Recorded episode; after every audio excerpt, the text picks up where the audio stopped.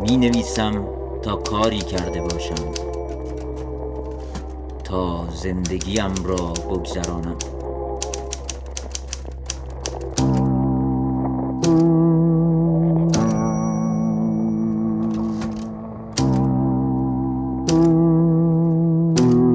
رادیو گوشه. دلم میخواهد رادیو را بغل کنم، بوی تن من بخشی از موسیقی است.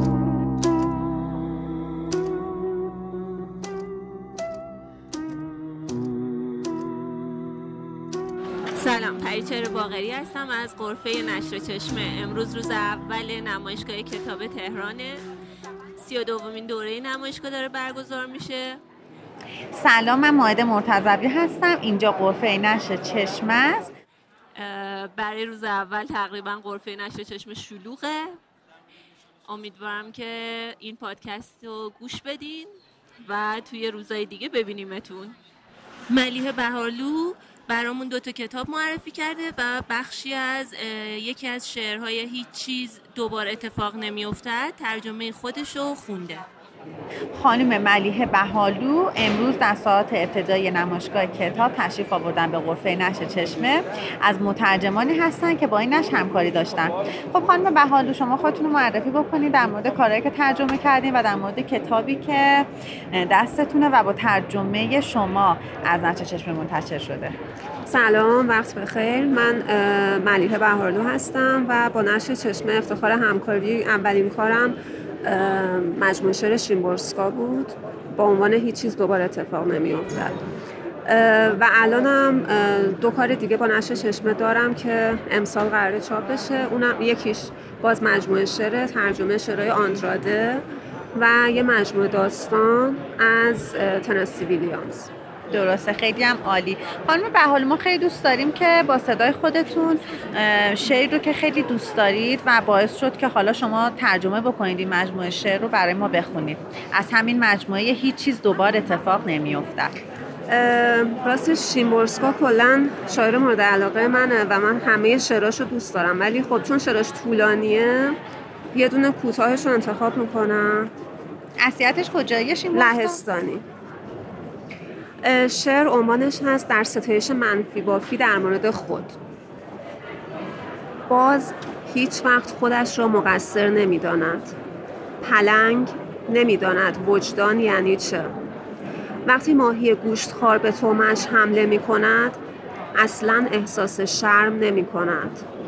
مار کاملاً به خودش مطمئن است. شغال پشیمانی را نمی‌فهمد. شیرها و شپشها در مسیرشان دوچار شک و دودلی نمی شوند. چرا باید بشوند وقتی می دانند کارشان درست است؟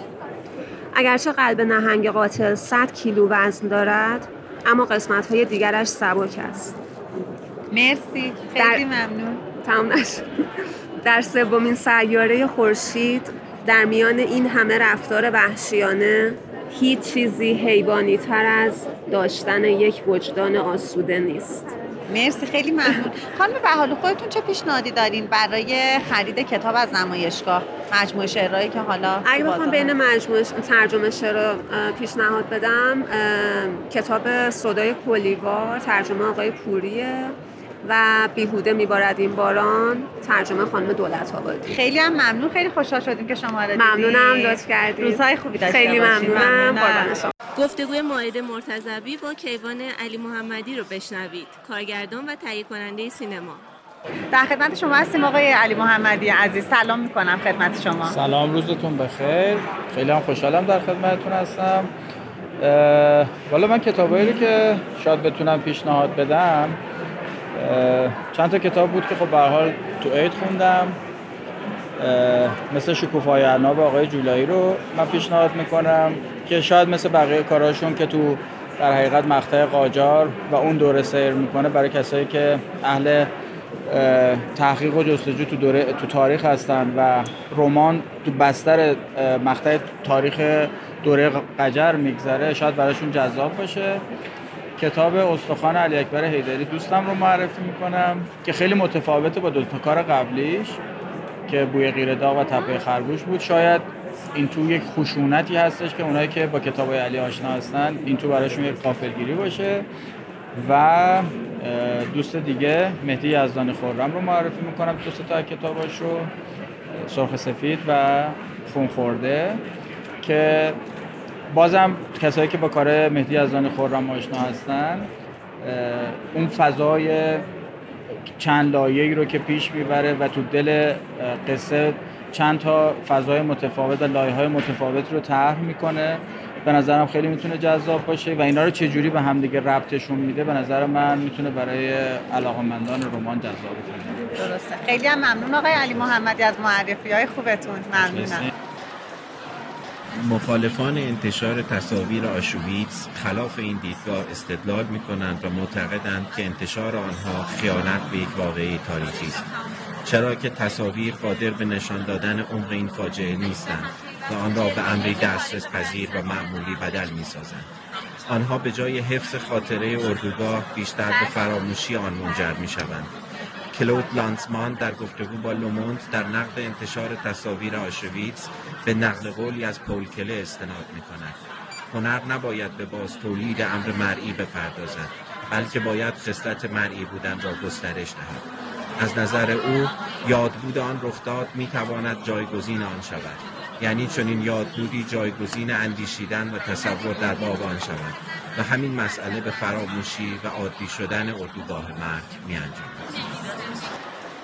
این بخشی از کتاب تصویر و کلمه، رویکردهایی به شمایل شناسی، نوشته دکتر امیر نصری بود که شنیدین. خود آقای نصری این کتابو امروز روز اول نمایشگاه کتاب توی غرفه نشر چشمه برامون خوندن. اینجا چراغا رو خاموش کردن، دیگه داریم هممون از تو غرفه ها میریم کم کم به سمت خونه هامون. فردا شب ما رو گوش بدین. شبتون خوش. حالا دارم گوش میکنم به آهنگی که پاک مرا برده بیرون از این دنیا، دیگر عین خیالم نیست، زندم یا میخواهم بمیرم، دلم میخواهد رادیو را بغل کنم، بوی تن من بخشی از موسیقی